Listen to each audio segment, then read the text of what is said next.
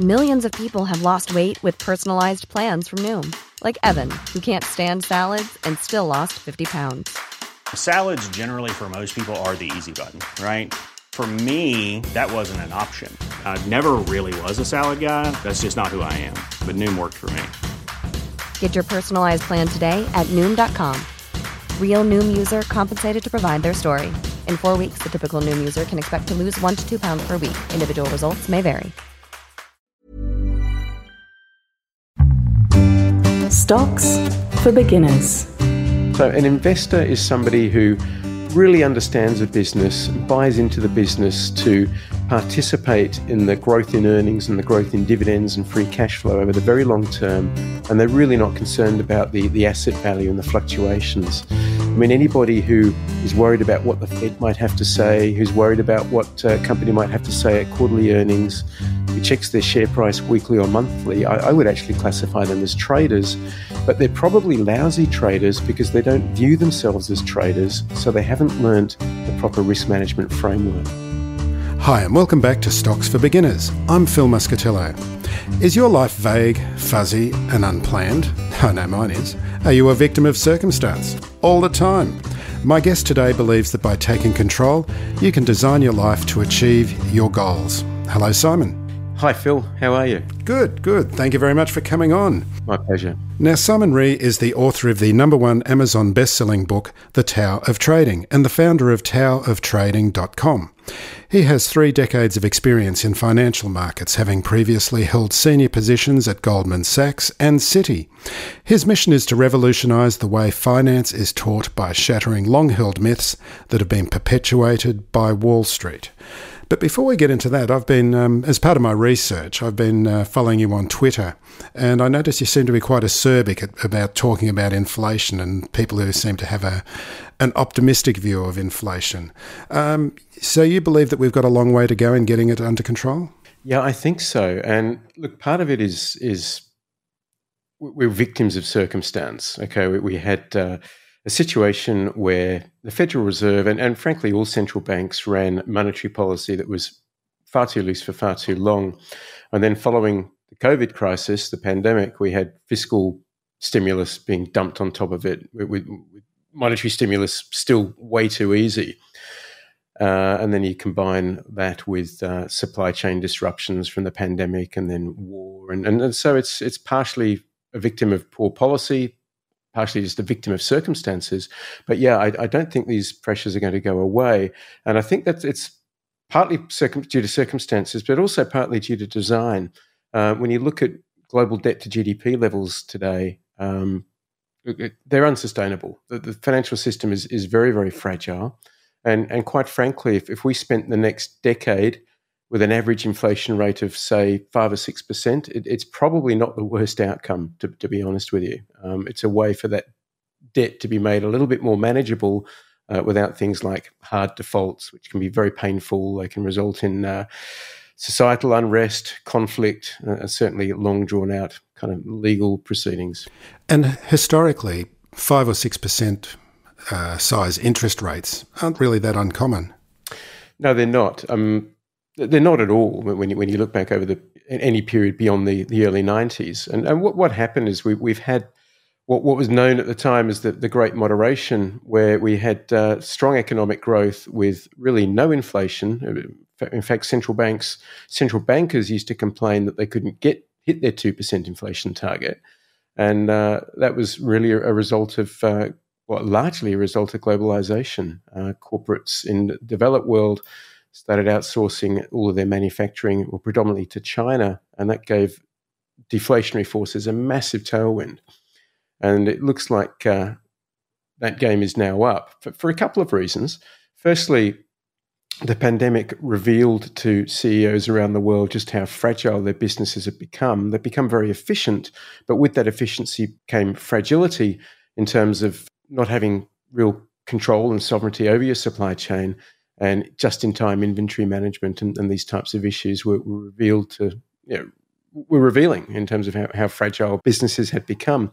The other issue, though, is within China itself. I mean, China's population is aging. Uh, it's it's uh, got a pretty awful demographic picture, and China over the next little while, call it two years, five years, 10 years, I, I don't know the precise time frame, but China is going to be less interested in growth for growth's sake and providing maximum jobs is going to become more interested in stability and keeping inflation low and having a strong currency, uh, which is a real reversal of what they were pursuing in the 90s and early 2000s. So, what are you seeing as the outlook for markets over the next couple of years then?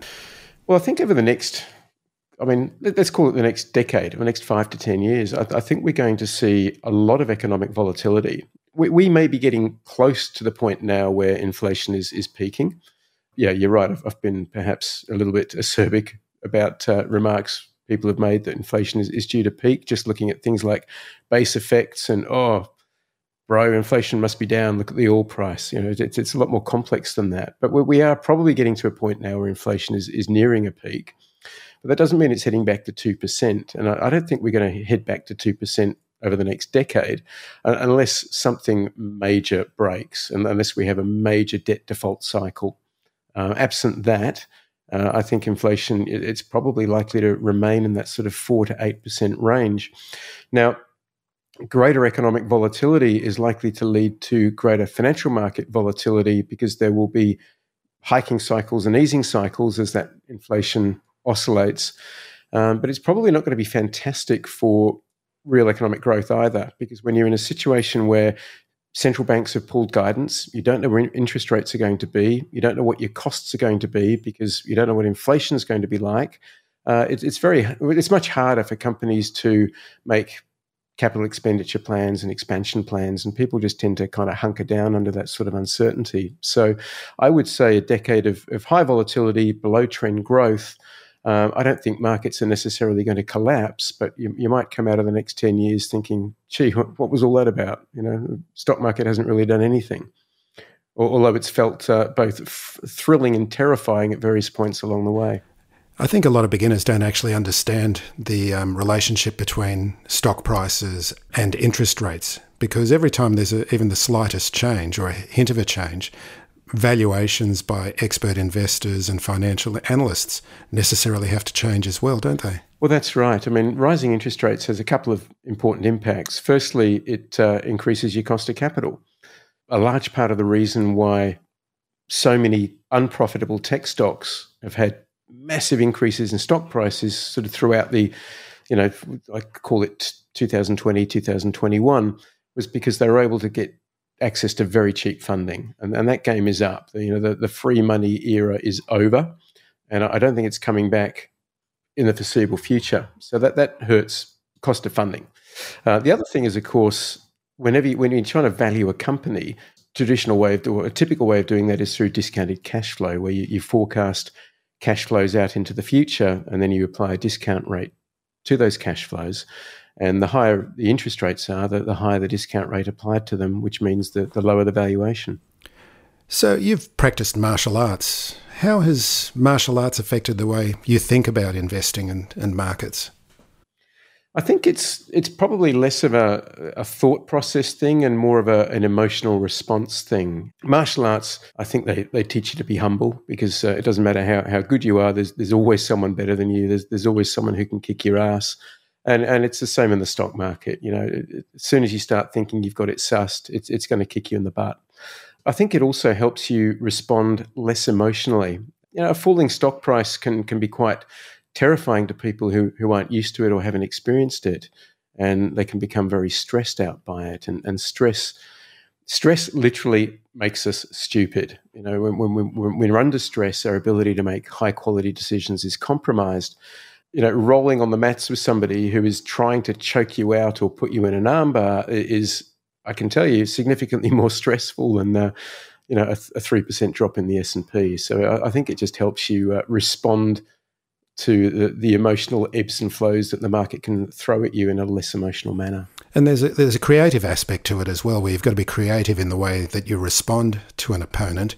And I'd assume that's the same for markets because markets are changing so much all the time. You've got to be creative in the way that you respond as well. Well, I think I think that's a really good point. Actually, I hadn't thought about that yet, but I, I think martial arts does kind of train you into having a more flexible mindset because you're right. You, you never know what your opponent's going to throw at you in a similar way to you. You never really know what the market's going to throw at you. You might you might think you do in both instances, but uh, there's always room to be surprised. Uh, I, have been doing this for 30 years, and I'm, I'm surprised regularly. Uh, well, I won't take uh, any claim for that. Um, what I was just talking about with creativity. Oh, I, I, heard it. I heard it on Joe Rogan the other day when he was talking about mixed martial arts. oh, very good.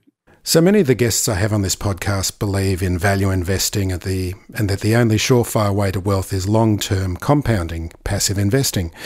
So, tr- is trading something that anyone can do and not lose the shirt off their back? Yeah, trading is something that anyone can do, and I, I've I've seen this firsthand through members that I've had go through my, my programs. I mean, my my oldest member was a, an 80 year old lady in, in Queensland, and when she started with me, she she didn't even know how to open a, a second browser tab on, on her web browser. And uh, yeah, within within three months, she was she was making profitable trades and, and just booking incremental gains as I teach. A lot of books have been written, you know, in the last two or three decades on why you should just just buy the market, just buy now, just just keep accumulating, dollar cost averaging, and, and that works great in an environment where interest rates are low, economic volatility is low, and, and markets stonks only go up. I think what people lose sight of is is how things looked kind of before the 90s, because the, the, I think a lot of the people who are active in, in markets now, sorry, who were in, active in markets before that have, probably retired or, or their voice is less prominent. But history is a, is a powerful teacher, and, and lost decades are, are far more common than the just buy now advocates would, would have you believe. So there is a time to just keep adding. But I think that there is also a time where instead of being exposed to risk all of the time, you want to be able to identify high probability moments in time to expose yourself to risk. And, and really, that's the environment we're in at the moment. What, what do you mean by lost decade? Well, if you look at uh, 2000 to 2013, S&P went absolutely nowhere. It had a couple of big rises, a couple of big falls, but over, over that 13-year period, it, it did it, it, went literally nowhere. And if you've uh, if you've been hanging on for the long term and, and being a diligent investor, uh, it, it hasn't paid you anything. And and you know, if you look at 1969 to 1979, that, that, that was another lost decade. And, you know, if, if, you look at real returns on the stock market, uh, you know, we, have had 20, 25 year periods where real returns have been virtually zero as well. So this this kind of idea of just shut your eyes and buy and hold on and, and don't worry about the volatility. Uh, look, it can work in certain market environments, but it breeds, I think, a, a, a terrible risk discipline and approach to risk management. Uh, and I think uh, people's approach to risk management is, is what's going to separate the, the winners from the losers now more so than any any other time in the last 30 years. And you don't have a long term portfolio yourself, do you? No, I don't. I, I used to, but uh, I, I just I don't see the point now. Um, you know, it was, it was, you, alluded earlier about uh, compounding, and it was Albert Einstein who claimed that compound interest was the eighth wonder of the world.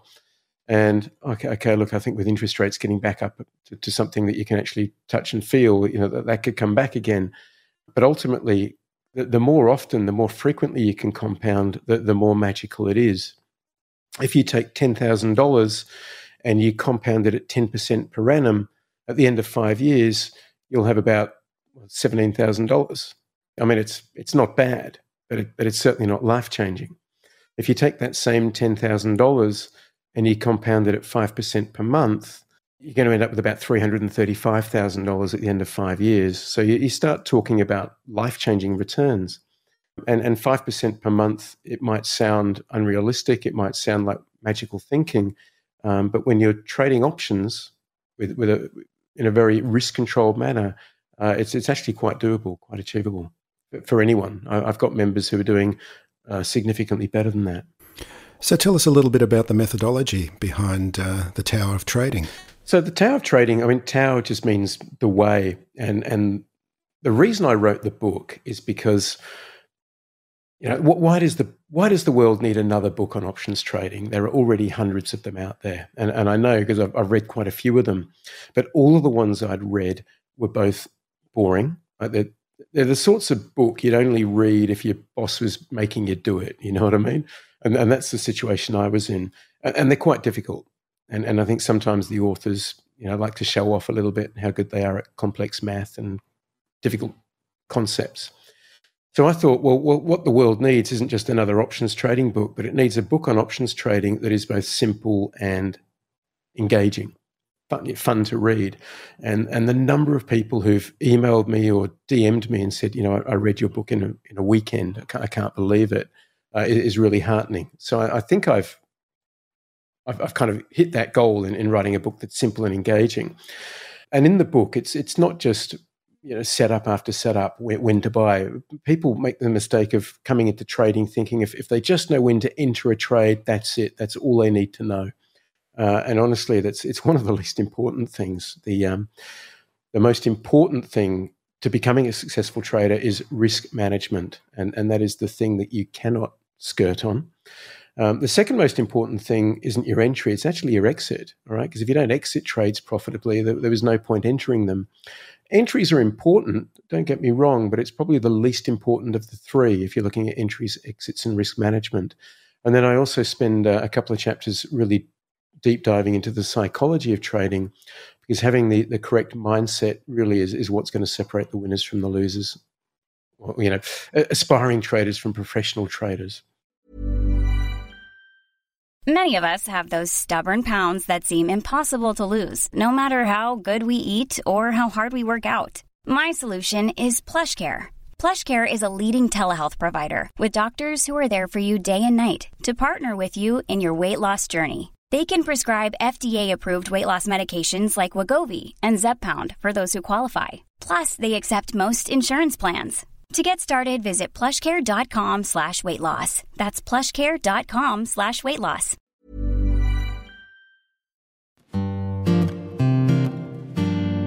And, and how many people have become uh, professional traders based on on your teaching? So we've we've got um, we've got over a thousand members around the world, and I mean I, I only hear from obviously a, a percentage of them, but um, I'm aware of a handful, maybe half a dozen, who've, who've literally quit their day job to do this full time.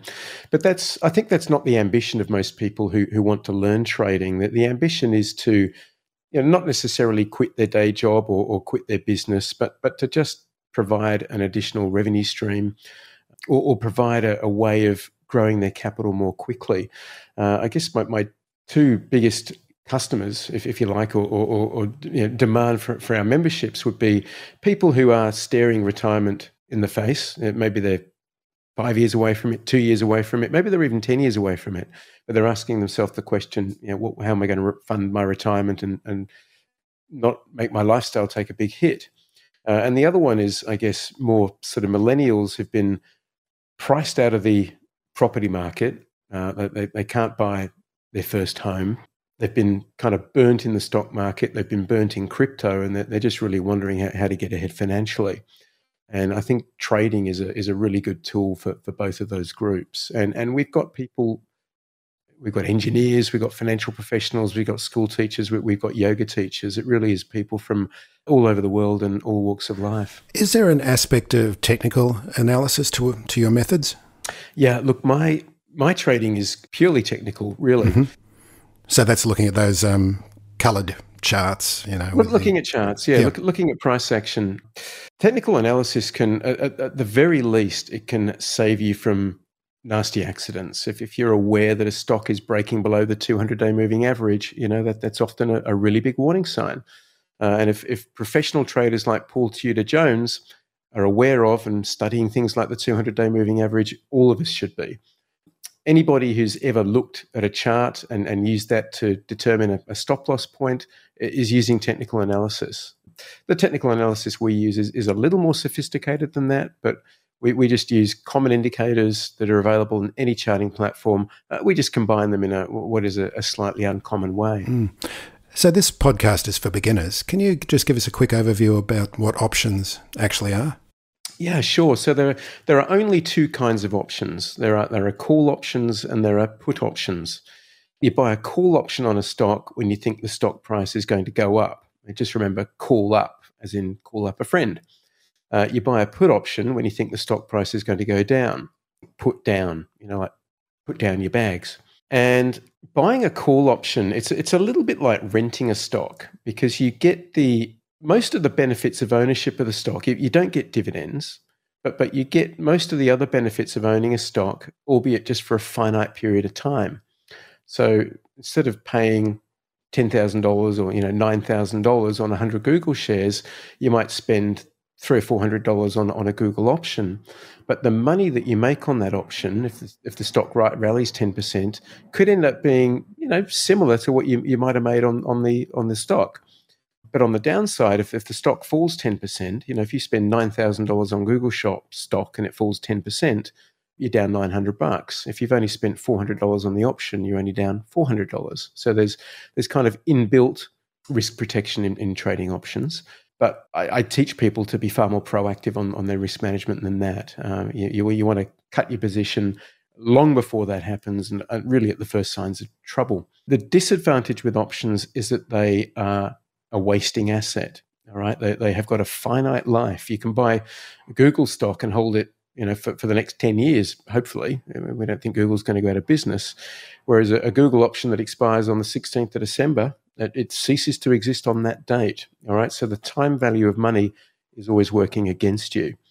Um, and that's why we use technical analysis to pinpoint and identify high probability moments in time to get exposure to risk. Like I said, rather than just sitting on an ETF or a portfolio and being exposed to risk all of the time riding the ups and the downs and basically crossing your fingers and hoping that markets will always recover. And what size stake do you need to get started in um, in doing this kind of trading? Look, I, I recommend people start with five thousand dollars because it, it's enough for you to put a few positions on, get a little bit of diversity, weather some volatility, some ups and downs. You're going to have losing trades. Losing trades are just a, cost of doing business. Uh, I have had members start with with much less than that, but uh, I, I, generally don't recommend it. I, think five thousand dollars is a, is a good sort of starting balance. And you don't um, sell options because I know that you can sell options as well, but uh, it's basically only buying calls and buying puts. That's it. Uh, I do sell options, but only as part of a spread, which is a, a slightly more complex transaction because it involves two legs. You're buying a call and simultaneously selling a call option or buying a put and, and selling a put. Um, so it's a little bit more complex, but but not much. And yeah, we, we do cover that in our training. And um, that provides a level of protection, I'd presume. It does. It mm-hmm. uh, it greatly mitigates the the, the risk of uh, what we call premium decay, which is this wasting nature of options. Uh, and in fact, you, you can even do a trade. It's called a credit spread, where that uh, that premium decay works in your favor. So you, you sell something today for a dollar fifty, uh, and then hopefully in two weeks later, it's it's worth nothing, and you, and you get to, to profit the, the money that you sold up front. You talk about the myths of Wall Street. What are the five big myths of Wall Street? Ah, yeah. Uh, I mean, there are many, but uh, kind of the, the, there are five that I cover in my book. I mean, my, my favorite one is this notion that uh, 10% per annum is a fantastic return. And this is a myth that uh, I think has been created and propagated because 10% per annum is, is approximately the, the long-term annual return of the S&P 500. And through a market cycle, it's a return that uh, a financial advisor should be able to get you on, on average without really doing a, whole heap of work. But if they can convince you that that's an amazing return, you'll be quite happy to pay them a whole heap of fees for, for doing that for you. But it's the fact is it's it's actually not that great of a return. You, investors with, with uh, the right knowledge and the right skill set can do much much better than that look, 10% per annum is, is great if you're already very wealthy. If you've already got a million dollars of risk capital, yeah, you can earn $100,000 a year doing that. It's wonderful. Uh, but if you've got five or ten thousand dollars, it really is the the slow lane to uh, to wealth creation. And then, then the other big myths of Wall Street. Uh, well, another one is this notion that uh, finance is difficult and uh, investing is hard and complex. And uh, I mean, Wall Street has, has made it deliberately difficult. Okay, they've they've created a their own jargon and, and their kind of their own way of talking and communicating, and and it's done deliberately to to make you feel like an outsider. None of this is particularly difficult. Uh, Wall Street certainly isn't uh, launching any satellites anytime soon, uh, and this is all knowledge that is in within the grasp of anybody who can who's got basic PC literacy. You know, the other big myth is this notion that uh, investing is, is sensible and, and trading is like gambling, and that there's this notion that uh, if you've got a short time horizon, you're a trader and, and you, you, you know better than a degenerate gambler. I've got a slightly different definition of a trader. I, th- I think anybody who buys a financial asset with the expectation they'll be able to trade out of that asset in the future at a higher price is a trader. So, so trading, it's, it's not a function of time frame, it's a function of purpose. So an investor is somebody who really understands a business, buys into the business to participate in the growth in earnings and the growth in dividends and free cash flow over the very long term. And they're really not concerned about the, the asset value and the fluctuations. I mean, anybody who is worried about what the Fed might have to say, who's worried about what a company might have to say at quarterly earnings, who checks their share price weekly or monthly, I, I would actually classify them as traders. But they're probably lousy traders because they don't view themselves as traders, so they haven't learnt the proper risk management framework. One of my favorite myths is this notion that high risk equals high returns. And, and I think um, you know, finance as a discipline has conflated the word risk with the word volatility. And they, they actually mean two very different things. Volatility just refers to variability in price. To me, risk it re- refers to loss of capital. All right. So, so what Wall Street wants you to believe is that to increase your chances of winning, you've got to increase your chances of losing. And uh, honestly, I, I ask you, how does this make any sense at all? So, what, what I urge people to do is if they want to increase their chances of winning, they've got to reduce their chances of losing as much as possible. And that all comes with strong risk management. And then there's this uh, this notion that buy and hold is the only sensible investment strategy. You can't time the market, you can't beat the market. All of these types of uh, associated myths. Saying that you can't time the market, it's a little bit like saying you can't fly an aeroplane. I mean, yeah, absolutely, you can't if you haven't acquired the skill set. Uh, but if you acquire the skill set with practice, what once seemed impossible almost starts to feel like second nature. Uh, and saying that you can't time the market really just says that uh, either you've never tried or you've tried and failed and, and you're just parroting conventional dogma. So, are there any other takeaways from your book that you'd like to share with listeners? Look, in terms of the book, uh, so the book goes into obviously the five myths and, and why I, why I think now is a really good time for people to take control of their own finances. And then in the last chapter, I talk about how to make it happen and, and how to how to compound your gains regularly while while managing your risk. And and I think the the, the point that I, I just want to hammer home more than any other point is is this concept of risk management. Because if you if you start life as a trader even if you're not making money through your first weeks and even your first months, so long as you're not losing money, if you stick to the process and you get really good at the process, you almost can't help but be successful eventually.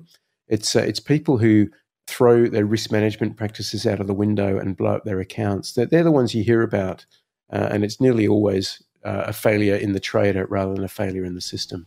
And uh, how much time do people need to devote to trading? I would say when you're learning the ropes, you probably want to be able to devote 10 to 15 hours a week. All right. And, and that might take you four to eight weeks to learn the methods, learn how to place orders, learn how to read charts, learn how to run your scans, learn how to operate your broker's platform. Once you've you've kind of grooved things, and I, I reckon it usually takes your first hundred trades. If your first hundred trades really that that's like your apprenticeship. Once you've got through that, um, you should be able to do this on average in about 20 minutes a day. So, all of the trading, well, not all, but 95% of the trading I do is based off of daily charts. So, I do all of my analysis when the markets are closed. Uh, I, I, run scans, which I share with my members, which enable them to highlight uh, high probability candidates very, very quickly. You still need to do your research, go through a weeding out process on those scan results. Uh, but instead of analyzing hundreds of charts every day, you might only need to analyze half a dozen. Um, some sometimes my trading will take five minutes. Sometimes it'll take an hour, but I would say on average it's about twenty minutes to half an hour a day. So, how can listeners find out more? Where do people find out more about the Tao of Trading? Well, uh, you can follow me on Twitter at Simon underscore Ree, or you can follow me on LinkedIn at Simon Ree. Um, my website is www.taooftrading.com. And uh, what I'd like to do, Phil, is uh, offer your listeners um, some special resources um, and, and, some discounts on our memberships if they go to www.taooftrading, that's T A O O F T R A D I N G dot com forward slash SFB. Um, they can uh, access some resources there. They can download the first chapter of my book for free and, uh, and claim a discount on some of our educational programs. Fantastic. Well, we'll put all those links in the, the show notes and the, the blog post as well. Simon Ree, thank you very much for joining me today. Been my pleasure, Phil. Thank you. If you found this podcast helpful, please tell a friend, especially if it's someone who needs to start thinking about investing for their future. You'll be helping them and helping me to keep this show on the road. Stocks for Beginners is for information and educational purposes only. It isn't financial advice, and you shouldn't buy or sell any investments based on what you've heard here. Any opinion or commentary is the view of the speaker only, not Stocks for Beginners. This podcast doesn't replace professional advice regarding your personal financial needs, circumstances, or current situation. And thank you for listening to my podcast.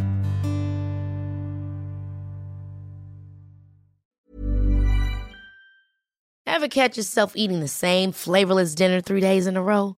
Dreaming of something better? Well, HelloFresh is your guilt free dream come true, baby. It's me, Keke Palmer. Let's wake up those taste buds with hot, juicy pecan crusted chicken or garlic butter shrimp scampi. Mm. Hello Fresh. Stop dreaming of all the delicious possibilities and dig in at HelloFresh.com. Let's get this dinner party started.